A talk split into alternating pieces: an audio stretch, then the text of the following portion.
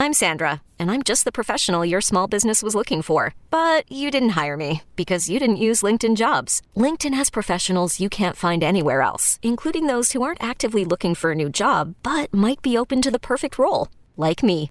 In a given month, over 70% of LinkedIn users don't visit other leading job sites. So if you're not looking on LinkedIn, you'll miss out on great candidates, like Sandra. Start hiring professionals like a professional. Post your free job on linkedin.com/recommend today.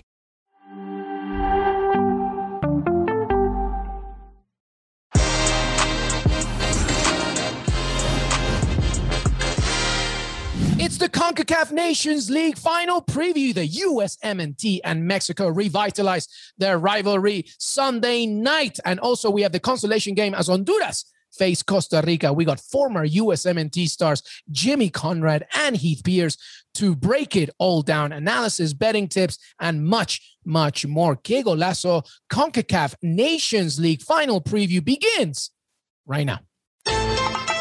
This Sunday, one of the world's fiercest international rivalries takes center stage as the USMNT take Mexico with the Nations League Championship trophy on the line in Denver. Will it be Greg Berhalter's squad and his first major trophy as head coach, or will Tata Martino and El Tri keep continuing their message to say we are the kings of CONCACAF? The young Americans, boosted by the presence of Champions League winner Christian Pulisic, are looking to win their first major trophy since 2013 against a very talented Mexico side, which includes Irving Chucky Lozano. Meanwhile, Costa Rica and Honduras face off in the third place game for the consolation bragging rights. Stream both matches live on Paramount+.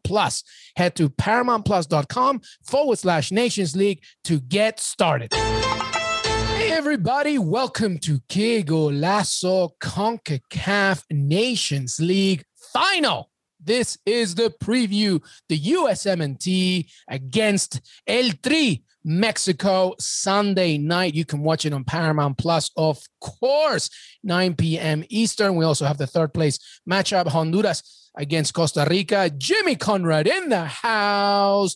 Jimmy C, wearing stars and stripes. What's up, man? What's up? What's going on, everybody listening at home? We're happy to have you join us for this big preview. This is a really meaningful game for both countries, but I think a little bit more for the U.S. because I feel like under Tata Martino, Mexico already has an identity of how they want to play, and that's been proven given the fact that they've won so many games under him. But then with the U.S., I feel like we're still trying to identify who we are, how we're going to play in certain situations, and who our best 11 is. So I'm very excited for this one. Absolutely. Heath Pierce in the house too. How's it going, man? Are you ready? Yeah, I am ready. I thought, today was going to be my off day, Luis. I threw on my Hard Rock Cafe t-shirt, was going to wander around with my fanny pack, pick up some new souvenirs in a new city, maybe stop by Jimmy's favorite restaurant here in Denver, go to the Hard Rock Denver, get a new t-shirt. But here we are talking about U.S.-Mexico, which is what we all anticipated. Obviously, we'll touch on the consolation game as well. But yeah, really exciting time. You lost everybody at fanny pack. I don't even know what you're saying anymore. Listen, you're a grown ass man. You're not wearing a fanny pack anymore. I got an old school Hard Rock Cafe t-shirt. I collect them. I'm a dad of three. I collect Hard Rock Cafe t-shirts in my cities of travel. I wear a fanny pack. I'll probably go out with socks. You have Tevas? Are you wearing Tevas and socks? No, but there's a lot of people in Tevas here. But I might wear like maybe some Birkenstocks with socks, some calf socks. But you should be in that commercial, right? When you're turning into your parents. Yeah. Do you have a live, love, and laugh poster on your wall as well? Yeah. No, I travel with one. I put it up everywhere I go. Unfortunately, Luis, as the producer, of this podcast, decided to say that we're not going to have that one on today. I had to take it down, but now I've got this beautiful backdrop that looks like I'm somewhere like Vail, Colorado, or something like that. But I'm really, this was like a little coffee bar, and I turned it into my own studio, so I'm thriving. You did, and I'm so excited to have both of you here. Of course, we have the CONCACAF Nations League USMNT against Mexico. So let's get straight into it. Jimmy Conrad, this is the big game. You mentioned, of course, you made a good point, right? Mexico already kind of know who they are on the Tata, but this is it. Greg Berhalter's chance for his first major trophy as head coach. Let's begin with setting the scene here. What do you expect from this squad, even before the lineups, just how they're getting ready for this one? What do you expect? I would like to see some answers, I guess, to some questions that I have. And I referenced this in our podcast last night in the recap. when I've seen us play Mexico before, we try to go and do our plan A and our plan A and plan A. And when our plan A goes away, and Mexico's very good at taking that away, we try to obviously keep the ball in most situations. What are we going to do? What's our plan B? And is everybody on the same page with that plan B? Because I was there in New York when Mexico slapped us around 3-0. And I was, I don't know, I'm trying to think of a better word, a softer word, but I was disgusted with how we played. When Zach Steffen gets more touches on the ball than Christian Pulisic, that's a problem. Something's not working right. And we would need to work around that to figure out how we can change. And when I look at the stats last night, I then learned after our podcast last night that Christian Pulisic was the second, the person who had the second fewest touches on the field. Now, I know he's having a long trip, and I know he's going to have some kind of emotional letdown from winning the Champions League. That's just a normal human being response. But we got to figure out a way we can get him the ball in areas where he can be dangerous. And I think that's going to be a big challenge for us, not only against Mexico, but any big-time opponents we're playing moving forward in meaningful games. And I include big-time opponents going on the road in CONCACAF to try to dig something out. How do we get our best players on the ball doing what they do best? That's going to be the biggest challenge for us against Mexico. And I'm curious, I know we're not getting to the starting lineup yet, but who are we going to start to make sure that we get those situations in, or more favorable situations for us, so that it looks like we're running downhill and we're getting our best players running at that Mexican back line, because I think we can create some chances and I think we can get opportunities. And then, of course, it's having the composure to finish off those opportunities. Yeah, that Pulisic point there, Jimmy, the player with the second fewest touches, is a little bit alarming, especially because one of those touches, it was a great through ball, I believe, and it nearly capitalized in a goal. Heath, what do you make of that? Yeah, you know, the Pulisic situation is tough, right? Because as Jimmy said, getting them in the best places to do where what they can do or do their best. And I think we were not getting players in the right positions in spots on the field to be dangerous. Now, part of Pulisic not having that many touches is going to come down to some fatigue, right? And I was told by a few people within the organization of U.S. Soccer that Pulisic was tired, but, you know, this is a game that you get up for. It's a semifinal for something big, but they also weren't getting him into good spots. And he looked like he was having to sort of drift around to find the ball, as opposed to finding him in good spaces where, again, I think the U.S. is best when they press well. And I don't think they press well. When they press well together, they get into spots where they are now attacking with speed. You have Gio Reyna, you have Christian Pulisic, who are some of the best young players in the world, if not the best players in the world, at running at guys, making them have to make decisions, running at them, creating chaos. But if you allow a team to recover and sit back and you're trying to break them down in the same way that Mexico might press, Mexico might drop. You have to have another option, as Jimmy mentioned. It can't just be plan A. If it's plan B, are you utilizing the wide spaces? You know, you have Sergiño Dest, when he was on the other side, struggled to use the wide spaces. Antonee Robinson struggled to use the wide spaces. We weren't high and wide. We weren't creating numerical advantages in places that allow you to just get in and out of spaces and change that point of attack to now you have an imbalance of a team, right? The whole idea is to move the ball around, change the point of attack. Now you have a numerical advantage and you attack with emphasis. And I thought that was missing. So against the Mexico squad, who actually really presses well, if you saw again in the first half against Costa Rica especially, and who knows at elevation how long anybody can hold that up, very difficult to break through. And the U.S. has to be willing to sort of adjust or tinker with their philosophy or style of play or system of play when they get in certain positions of the field, so they can spend more time. And I know, Jimmy, you mentioned this yesterday about putting the balls into channels and being able to lump them in behind. That keeps teams honest. That keeps teams honest to where now you get the ball further up the field. Now when Josh Sargent runs the channels 2-3 times, guess what? Hector Moreno doesn't want to chase Josh Sargent to the channel 3 times. So on the third time, he's either open or maybe he checks back, lays it off, go back up, check back. You play those little mind games that starts to open up spaces and it keep them guessing. Yeah, it makes us more unpredictable, which I think is what you're trying to say. And it does keep them honest. And I do think that, to your point with Hector Moreno, he doesn't want to run the channels, or even as me as a center back who loved to run and run the channels. I didn't want to do it because you're running towards your goal. You know, you're going to be under a great deal of pressure. Even if you do get to the ball first, either do I pass it back to my goalkeeper and risk that pass, or do I lump it out of bounds? I don't want to give up a corner. What do I do here? You know? And so, and you saw that, Jimmy, by the way, with Brooks and McKennie, I mean, McKenzie. McKenzie, sorry, your friend, Mark McKenzie, my podcast co-host. You know, you saw when they got dragged wide, when they got dragged in the channels, very uncomfortable. You know, they both made a few good plays out there, but they both got beat on a few plays, overcommitting, feeling very far from their goal, and those types of things. If you can pull center backs apart, especially when they're sitting with 3 of those guys on the Mexico squad, now I guess that they'll play with 3. You know, you start to make them be confused as to who steps, who drops, who's my guy. And then if you start to have those staggered runs and those half spaces, you look around and the six doesn't know, do I take Pulisic or do I step out one? Moreno, do I step out one or do I sit back? And you start to have these vulnerabilities, and that's where you start to get combination play in dangerous spaces. Mm-hmm. No, so what I was going to add, what I thought Honduras did a very good job on Christian Pulisic was that they forced him to go get the ball a little bit deeper. It, not only was he frustrated trying to do that, but even when he did get the ball out wide, they always forced him into the middle, Heath. He wasn't necessarily taking where the space was. And the one time or a couple times that he did, when he did go to his left, we actually created, it was at least something dangerous. He got a corner or he hit a cross or something happened that you could feel that Honduras was scrambling a little bit because he finally got isolated in a 1v1 situation. That's when he drops his shoulder right and goes to his left. When he goes to his right, he's running into a lot of traffic, and Mexico had to have watched that game, or their coaching staff will, or they're probably pretty familiar with Christian Pulisic at this point. But what ended up happening was Pulisic would then pick up the ball 40 yards away, maybe in the center circle. And I remember like 10 minutes into the game, he's putting his foot on the ball going, what do I do now? Like who's supporting me? And now our balance is all off. So to your point, if he's dropping that deep to go get the ball, now if Antonee Robinson isn't creating that width on that left side, we become even more predictable and even more one-sided as we start to kind of slant towards Gio Reyna and Sergiño Dest as Pulisic kind of glides into the middle of the field. And that's not a good setup for us by any stretch of the imagination. So there's going to have to be some discipline from Pulisic as well to trust his teammates to get him the ball. And he has to stay wide so that those passing lanes and those spaces open up so that he can do what he wants to do. But it's obviously a lot easier said than done. And I remember that game in New York, I'm going to reference it again. I was, not that I was embarrassed, but I know we're capable of more, and I was frustrated with what I was seeing. But I remember in that game as well thinking Pulisic is dropping way deep to go pick up the ball. And when he picks it up, he's now 60 yards away from goal, trying to run through four Mexican defenders. And guess what they do? He gets past one, they chop him down. He gets past two, they chop him down. They don't care. They're just going to foul. And now, yes, he's one of the most fouled guys. We see him get fouled all over the place. Champions League, Premier League, with the national team. That's just kind of part of who he is, and that's part of his game because he's so quick.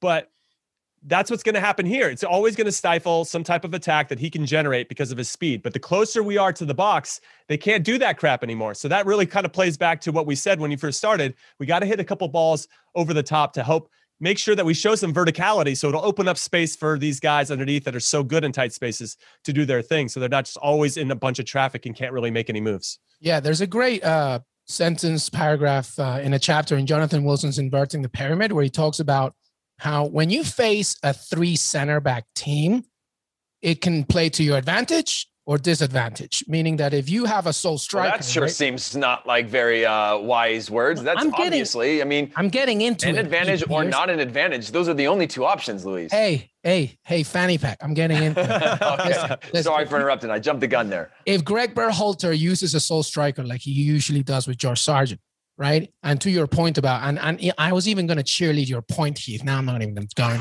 But if George Sargent pushes away one of those center backs like Hector Moreno, right? He's able to create even more space, allowing either somebody like Pulisic or whatever entering and penetrating that side, because three center backs can be tricky because if you don't know how to do it, you can either get lost without the formation line, meaning that you track one of those strikers, allowing a lot of space, or you're super organized, right? That you doesn't matter what comes your way, you have this three center back line. So that's what I meant about disadvantage or advantage. So my point is both your points, Jimmy's point as well about Pulisic, if he's able to cover that space and allow to help, George Sargent, et cetera, and allow those three center backs of Mexico to kind of feel lost in a way, then it will help them. The problem is, right, is that on the other side of things, you have Martin, who does such a good job at driving those channels as well. And I think, if Chucky Lozano gets himself more involved. So it's going to be super interesting. So my next question is, Heath, what are the matchups that you're looking at here as these two teams face each other? Yeah, I think for me, the matchups are going to come down to, and I'll start with the U.S. matchups versus Mexico. And again, it's like you just mentioned, Josh Sargent can occupy those center backs. Well, that means, and I don't think it's going to happen, but I would love to see Gio Reyna be on the inside, put Brenden Aaronson. Gio Reyna is so good at vertically connecting the game that I thought that was missing in this last game, being able to literally connect the lines to be able to advance forward and be able to have combination play on top of the box so that you have one who's willing to drive at players. And then if you have a team that's going to sit back and get really, really deep and sit in their blocks and in a disciplined sense, you have to have a really high level of IQ and technical ability and speed of play to be able to combine and create little spaces, little darting runs, little diagonal runs that put Josh Sargent into better spots. But also with a three-back line, that means if you're only playing with one striker, that's where you need to have Gio Reyna and Pulisic and these guys in these pockets, because now, again, those are stuck between the lines. And so that's what I really want to see from the U.S. side. Obviously, on the flip side, what we've seen is that even if they do sit back or we break the press, Mexico are so good at baiting you into 1, 2, 3 passes where you didn't make the right decision, and then they're off. And Chucky Lozano, I thought a lot of their passes were off, trying to find him in dangerous spaces. But when he goes one-on-one, there's a good chance always that he brings his attack to a conclusion. He's going to get a shot off. He's going to whip a ball in. He's just got that sort of X factor of a player to him. So him against that back line and the discipline of that back line is going to be really important. That leads me to my final point on this, is that how we press. I think the team that presses better in this game, whether it's a high press or a low press, sitting in lower blocks, that's going to dictate who is the most successful. We saw in stretches, the U.S. is best when they press. You know, you don't want Pulisic, as Jimmy said, coming 60 yards back to get the ball in a build-up play and having to break down a team, because then you need 7, 8, 9, 10 passes to be perfect just to get into a dangerous position. Whereas if you're forcing teams to cough up balls and turnovers in bad spaces and they're exposed, that's when you have guys that can run one-on-one and create those magical moments that the U.S. is capable of. So those are the few matchups that I'm looking most forward to in this final. What do you think, Jimmy? Because Tata Martino is very familiar with the press as well. Yeah, no, I think that Mexico's better at pressing than we are. I'll just come out and say that right from the get-go. I think they also know how to adapt within their press. I think they know when to drop off. They have, it seems like when I watch, and I say seems, I'm going to put some exclamation points around that they have certain cues that help kind of, maybe it's from one center back to the other, then it's time to go. How are we going to trap? How are we going to try to win it? They seem very organized. And I would say much more so than a lot of other national teams that we see. They seem to have that identity, and that's a testament to kind of how Mexico have developed their players in general. And then you have a Tata Martino, who's an excellent coach at that as well. What I'm going to say is, because the U.S., can be very good on the press as well, to Heath's point, but maybe they were good against Switzerland, by the way, in the first half. But they lacked some consistency, is what I'll add there. And then that they maybe don't know when to go and when to stop as the game wears on, especially after there's some tactical adjustments from the other team. I'm looking at you halftime. And I would say that whatever team takes advantage of what the other team is giving them is going to go on to win the game. And I say this more from a U.S. perspective because we know, or at least I expect Mexico to high press. The U.S. then is going to have to decide, do we have ego and pride in the way? We're going to do plan A no matter what the consequences are? Or are we going to adapt? Because if the space is behind the back line of Mexico and we have some players that can make good timely runs, and it doesn't always have to be Josh Sargent. He can actually be the one that steps into midfield to try to be the short option. And then as we saw with Christian Pulisic against Real Madrid, he can be the one that runs in behind to get the ball that unlocks everything. If we're looking for those types of things and everybody's on the same page, the timing can work out great, but it's everybody getting on the same page and everybody being okay with, hey, this is the solution to this play. Mexico is very good at identifying what they're being given, and then they'll take it. And they try to possession you to death. And I worry about that a little bit. Are we ready to play in Denver in a big final chasing the ball around? And knowing with a crowd that's going to be pro-Mexico. Mexican, yeah. So Jimmy, weren't you comfortable with that, though, at times you played Mexico? I remember that being part of the theme, is that you might go long stretches without having the ball. But that's when you've got to tune in. That's when you got to lock in. That's when you have your moments where, you know, you start to have a Pulisic, start to cheat up the field a little bit where you can lead into counterattacks. And being comfortable, like you said, if the game gives you that, if they are breaking every one of your presses and you got to sit in and be patient, go side to side to side, how can you stay focused for long periods, adapt to the game and get something out of it, as opposed to this new idea that we have, because we have so many good players that we've got to play beautifully for 90 minutes and we've got to play teams off the pitch and we've got to ticky-tacky our way through everything. Sometimes you come out of a game like you do against Honduras and you go, well, that sucked. Hey, but we won. You know, right. It goes back to Jimmy's point, though, at the very beginning, right? If there's no plan A, are you worrying about the plan B? Because Greg Berhalter likes to keep the ball. What happens when they don't have the ball, right? No, that's been the thing that's been frustrating me the most is just this blind love for, and no matter what, and I feel like ego and pride does get in the way that like, we're just going to do this. This is how I want our national team to play. And we need to do this no matter who we're playing against. And I feel like that type of philosophy needs to happen at a much younger national team level.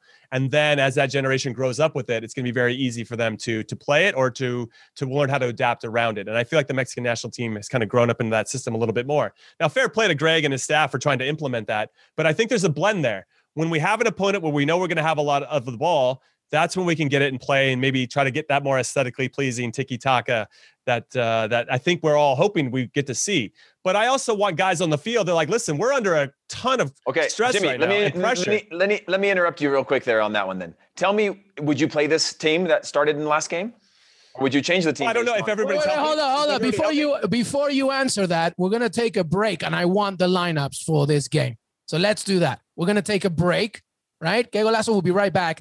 And Jimmy will answer about his lineup prediction, both the USMNT and we'll give you as well Mexico as well, because I think there's going to be a few changes there, maybe. So Heath, thank you for the segue. Qué Golazo. We'll be right back. Hey everyone, this is Jimmy Conrad, your favorite former U.S. men's national team player and the host of the Call It What You Want podcast. And I'm here to tell you that Vuori is a versatile clothing brand that speaks my language. It's inspired from the coastal California lifestyle, just like me. Its products stand the test of time, just like me. And also just like me, it endeavors to inspire others to live vibrant, healthy lives. Vuori gear is designed to look great in everyday life while also being perfect for any workout activity. I'm currently rocking the men's Sunday performance jogger, and don't let the name deceive you. You can wear these babies any day of the week and in any situation. I'm talking going to the office, running errands, the gym, whatever your heart desires, because Vuori is an investment in your happiness. For our listeners, they are offering 20% off your first purchase. So get yourself some of the most comfortable and versatile clothing on the planet at vuori.com/sports. That's VUORI.com/sports. Not only will you receive 20% off your first purchase, but enjoy free shipping on any U.S. orders over $75 and free returns. Again, go to vuori.com/sports and discover the versatility of Vuori clothing. Okay, picture this. It's Friday afternoon when a thought hits you. I can spend another weekend doing the same old whatever, or I can hop into my all-new Hyundai Santa Fe and hit the road. With available H-Track all-wheel drive and three-row seating, my whole family can head deep into the wild. Conquer the weekend in the all-new Hyundai Santa Fe. Visit HyundaiUSA.com or call 562-314-4603 for more details. Hyundai, there's joy in every journey. Welcome back, everybody, to Qué Golazo, CONCACAF Nations League final preview, USMNT against Mexico and the consolation game as Honduras face Costa Rica. Heath Pierce, ask that question again, my friend. Okay, Jimmy Conrad, Hello. Mr. Hi, Heath expert, Pierce. Betting expert, ex-professional footballer, World Cup veteran. I've got a question for you. Shoot. Okay. We're talking about plan A, plan B, plan C. That requires a high level of emotional intelligence inside of matches, recognizing moments of how you need to adapt, right? You talked about Mexico. If you saw Mexico, when they're done pressing, you see the whole team just go shift back, and then they start pressing in at a different line. And it's very, very well organized when they're doing it well, especially. So with regard to that, to the U.S. and knowing you're playing against Mexico with a three back line, good in possession, can spread the field on you, make you chase it. Is this the team that you would put on the field for the U.S. or would you make a few changes? Because to go back to before, my changes were move Reyna inside, put Aaronson, who can stretch a team and run at players, and is going to put in more of a defensive shift as well, and connect Reyna. Unfortunately, that means you don't have a Sebastian Lletget, but I think if the more connected Reyna is. To Pulisic, to Sargent, keeping Sargent active, having somebody that feeds off of him when you feed it into his feet. I think that would be the few changes that I would make on the attacking end. What would you do? Well, give me that lineup, Jimmy. Yeah, so Stefan in goal. That goes without saying. This is where I'm a bit hung up because do we match Mexico almost position for position and almost make it somewhat mano-y-mano and put up our own back three? I do think that if you had another player that could potentially play out of the backside, I honestly think that Tim Ream's time with the national team should have been done like 2 years ago, but he could potentially provide some type of service here for us because of his passing ability out of the back, which we might need, especially if we're going to be under a lot of pressure. So I throw that in there, and then you could have Robinson and Dest as your wing backs. James Berhalter. James Berhalter has to give us the lineup. You're giving us speculative things right now. Are you saying Tim Ream's a starter? Is Tim Ream your starter? You just call me James Berhalter? James Berhalter. No. Tim Ream is not my starter. Wait, hold on, everybody. James with two S's. Do I not have any freedom and to roam and think here? You do, but I do like the finalized point. So that's a good point, Heath. So Jimmy, give me your final. Like the game is literally an hour from now. Give me your lineup. Oh my God. Well, I just don't trust Dest. He's either not holding the line. Just say it, man. Okay. I don't know. I'm trying to figure it out. You're now talking to the press an hour before the game. You're talking about how you don't trust your players. Like, come on. Give us your lineup, man. I'm speaking as the coach. Yeah, you're James Berhalter with two S's. Scaloni from Argentina was interviewing, right? And he was like, I'll give you the lineup right now. And he gave it. So give me that lineup right now. Okay. All right. I'll go Stefan. I'll go Dest at left back, reluctantly. And I'm going to say this. Sorry, I'm the coach. I'm going to Dest at left back. I'll put Brooks and McKenzie. That stays. I'm going to put Reggie Cannon in because I think he'll be a nice matchup for Chucky Lozano. I am going to put, if everybody's healthy, Tyler Adams at the holding spot. I am going to take out Legette. I think that either Gio Reyna can go inside with Weston McKennie and Brenden Aaronson. I like that move a lot. But I would also consider Musa if everybody's healthy. And then I got Pulisic, Sargent, and I guess it would be Aaronson out wide because Reyna would be inside. So that's who I would go with. And then I'm just going to state it right now as coach, I would be making my subs a lot earlier than the 77th minute. Yeah. Yeah. Well, definitely. I like that. All right, Heath, give me your lineup. I'm going to go with the same back line, actually. I thought that the subs, and again, it's so hard because if you've ever played at elevation, you know that when you hit the wall at elevation, there's no coming back. There's not it's not an ebb and flow where you catch your breath and whatever. It's very hard to catch your breath. So when you see a fresh set of legs come in at elevation, you go, wow, they're moving a lot faster than everybody else is. And I thought Cannon did that. I thought Aaronson did that. So I would say, let's play Cannon. I'm going to go with Brenden Aaronson. Well, go from the beginning, man. Okay. So, yeah. So I have same back line. Even if it's obvious, go from the same back line. Heath Berhalter. Okay. I'm going with same back line as Jimmy. I'm going with Zach and goal, right? Yeah. Okay, I'm going to go with Dest reluctantly. You both said because of this. I think you're not going to say that to the press. Come on, just give us your lineup. No, that's true. I can't say why. But Greg's got a lot to deal with what that's going to be. You got a player at Barcelona who might not be a starter for your national team because it doesn't make sense. Heath Pierce has a lot to deal with right now in this press. Yeah. All right. Geez. Okay. I'm feeling very heated, guys. This light is a little bright on me right now. I didn't think you were going to ask for the lineup in this press conference. Don't you have a wipe in your fanny pack? Yeah, exactly. That's the whole point of the fanny pack is you can live for days out of that thing. All right, give me your back line. All right, I got Brooks, McKenzie, and then I've got Cannon because I think he just matches up pace wise. You guys don't need to know that this is a press conference. I'm gonna go with Tyler Adams if he's fit and healthy. Jackson Ewell's the only other option you have to sit in front of that back line if he's not. And then I'm going to go with, I've actually changed my mind in real time. No, I'm not. I'm going to go with move our guy Gio Reyna inside, and he's going to play alongside Weston McKennie. And then on the outsides, I'm going Brenden Aaronson to stretch him for 45, 50, 60 minutes. And then Pulisic and then Josh Sargent up top. And just like our head coach, James with 2S, Conrad, Berhalter. I'm going to go with, I'm going to put in subs a lot earlier in the game. So I'm going to go with Sabichu if I have to go in early. If there's no way to get, if you don't get Sargent in the game, if he's not running the channels, if you're not able to execute him or use him in the way that he's best for the team, because the game is giving you something different, then you make those subs early and you bring those sparks in because you're going to need those in the final. All right, so a few things stand out for me from both your lineups. Number one, Reggie Cannon. We're putting a lot of trust into him as he faces clearly Mexico's most dangerous player in Chucky Lozano. Number two, Gio Reyna in the middle. He has to be more involved, being more central. Hopefully, if Tyler Adams is available, that makes that triangle really, really good alongside Weston McKennie as well. And Brenden Aaronson, we're putting a lot of faith into him. I agree. I think we saw a lot in those last minutes with him. And of course, get those subs in a little earlier. And I like it. I like everything that you guys just said, especially because the elevation is going to require those subs to come in later. All right, I want to move to Mexico for a second because, there's a few things here, Jimmy. Mm-hmm. Tecatito Corona didn't even play. And I'm wondering his availability for this one. I'll give you very quick my lineup for Mexico. Memo Ochoa, three center backs. I think you got Edson Alvarez in there, of course. Hector Moreno, Araujo with those three center backs. Herrera and Guardado in the middle. You have to have that experience from La Liga and, of course, of all those years as well.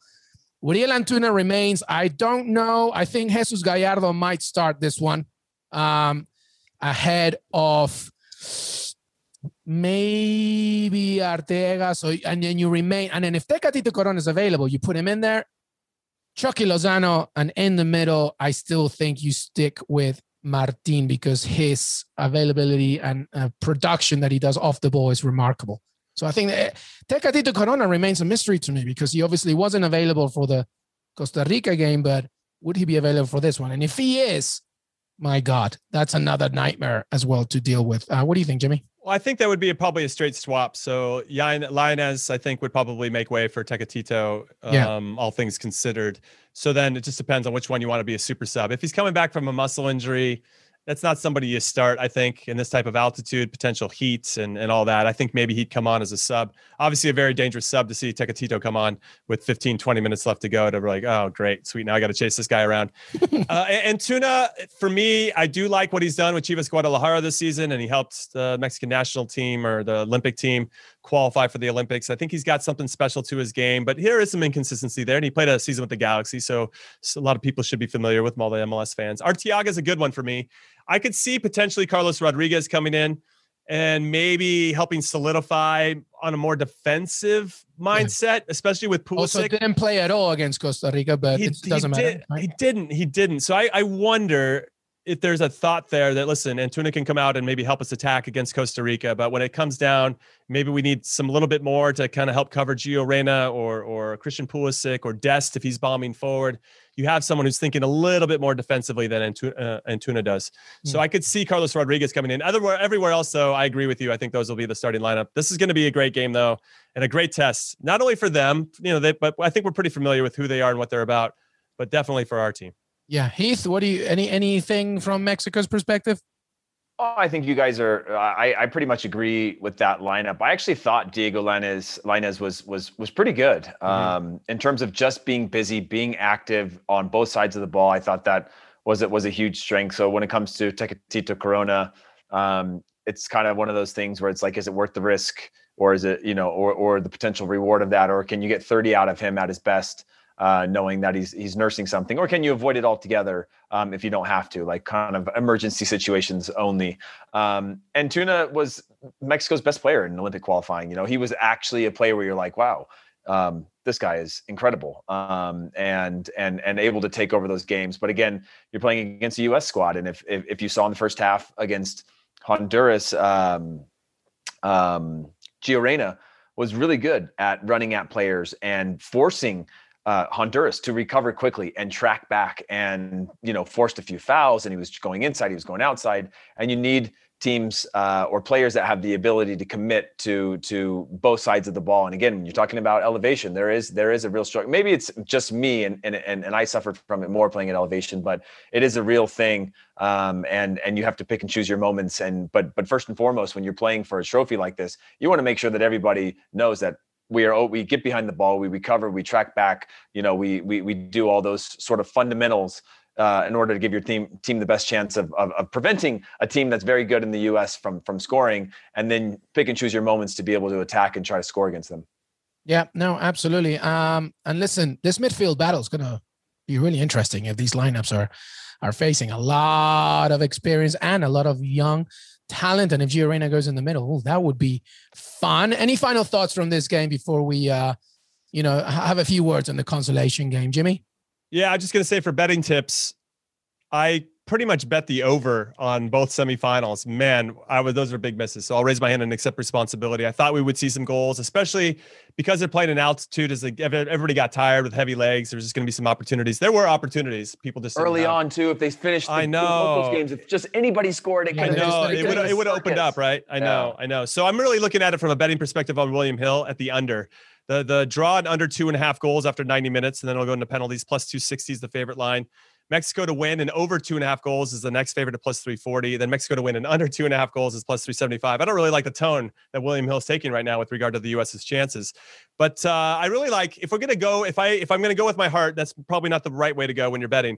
By USA to win in under 2.5 goals at plus 450 is something I'm really looking at. I think that's pretty good value if you think the U.S. can somehow salvage a 1-0 win. I think that would be probably be the extent of it. But I could see a 1-1, a draw in under 2.5 goals at plus 260 is probably what I'm thinking and hoping for as well, because I would really like to see the U.S. to take up or stand up, and just play well, right? Take ownership of who they are, what they're about, and own their space, both individually and collectively against a team that's going to test them. I mean, Mexico, anytime I played against Mexico, their national team or their club teams, they just run at you until you prove to them that you can play. That's how they play.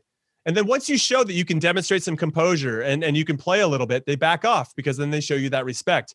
But if you can't play when they put that pressure on, they're going to come at you and they're going to come at you and they're going to come at you and they're going to keep squeezing until you've got nothing left. And then you're going to be tired because you're chasing the ball around as well. So this is, I can't emphasize enough how important this game is for us on our side of things. And I just don't think it's going to go over 2.5 goals.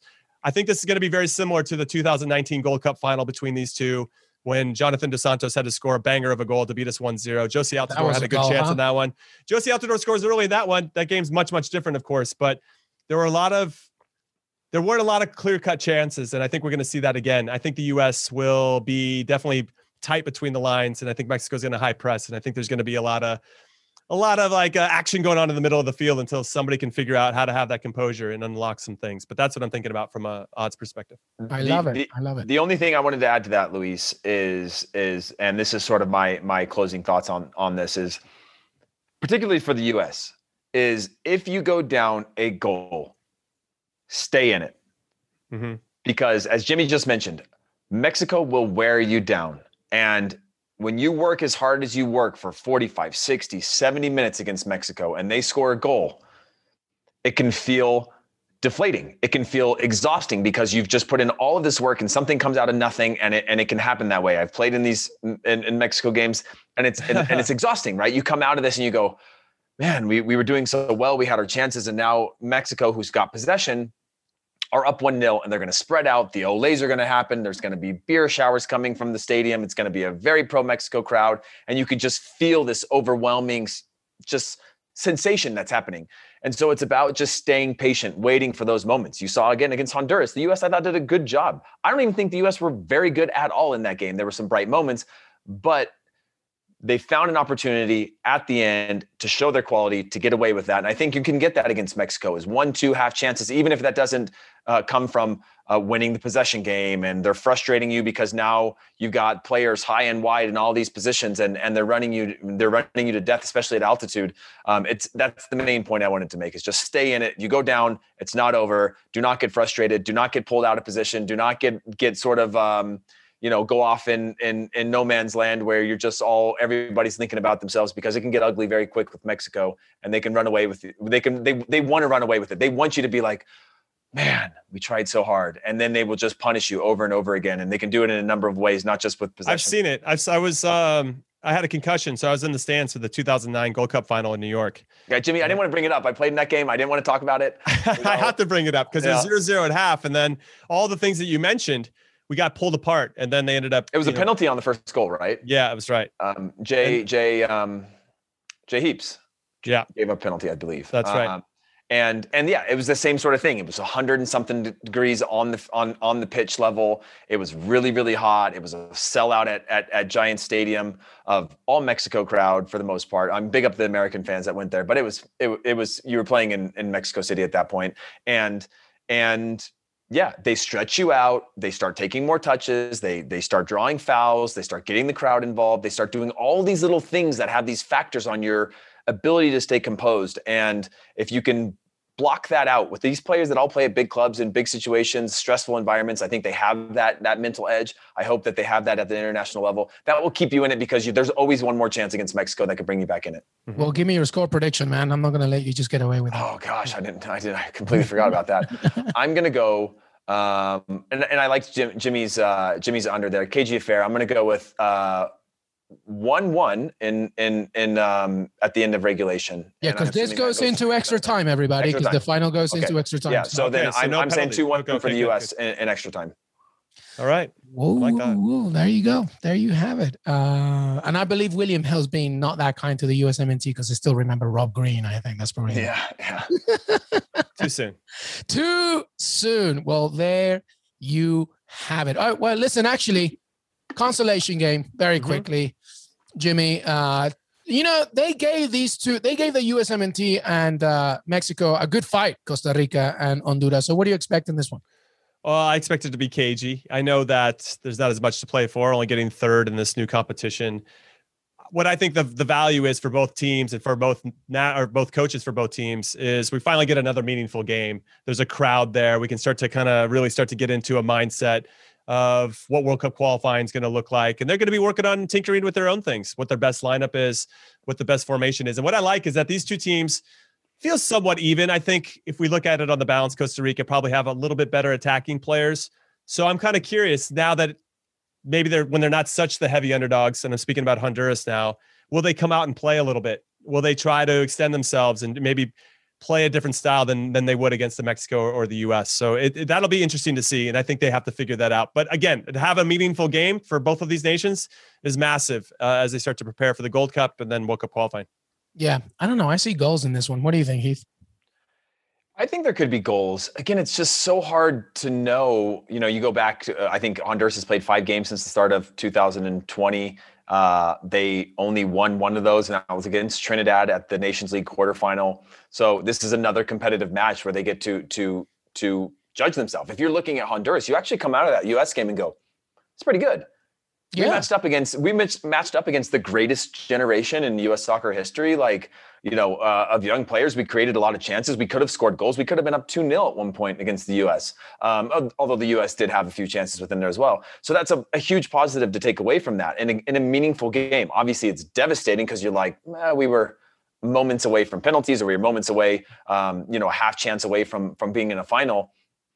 And that hurts. And the same thing for Costa Rica, you know, to go down on penalties after being up in penalties. It's another meaningful match to grow. Obviously, there's not really a value in third place in the Nations League, I don't think. But there is an opportunity to start to create a little bit of a hierarchy within CONCACAF as we head into World Cup qualifying. These games matter. And when you go into World Cup qualifying, you're going to talk about, remember, in Denver, we played like this, they played like that.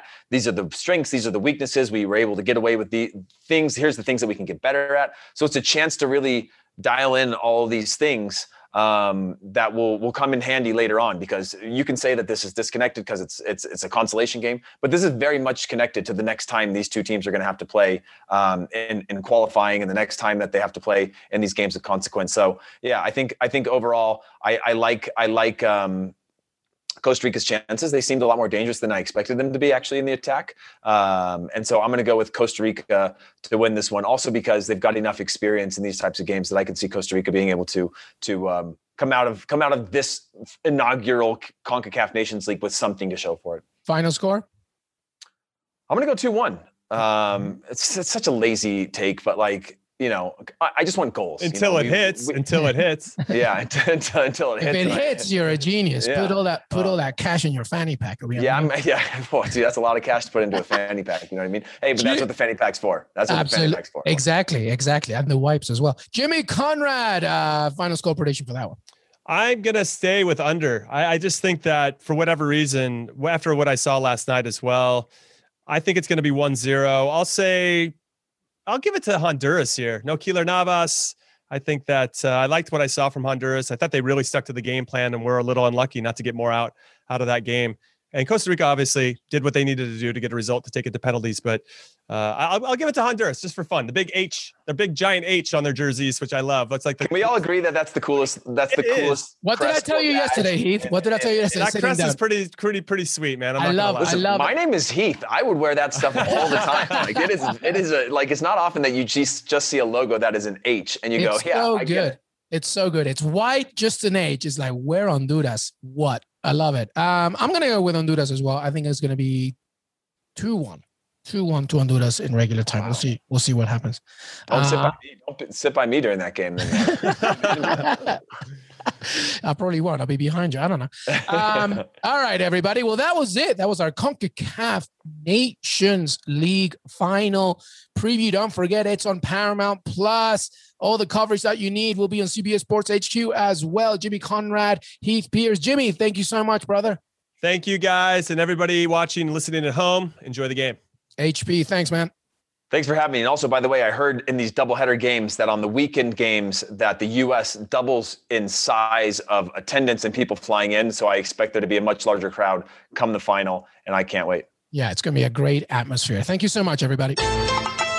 Hey, everybody. I want to thank Jimmy Conrad and Heath Pierce for joining me today. Don't forget to follow us on Twitter, Qué Golazo Pod. Please leave a 5-star rating and review on Apple Podcasts. We're also on Spotify, on Stitcher. If you're watching this, you know that we're on YouTube, youtube.com/Qué Golazo. Please subscribe. We are on cbsports.com. I hope you enjoy the CONCACAF Nations League final preview. We have plenty more after this, including Euros preview, Copa America, and so much more with the transfers and the contracts on all the players' ins and outs with our talented and our great Fabrizio Romano as well. So plenty more to come from Qué Golazo. Have a great, great rest of your day.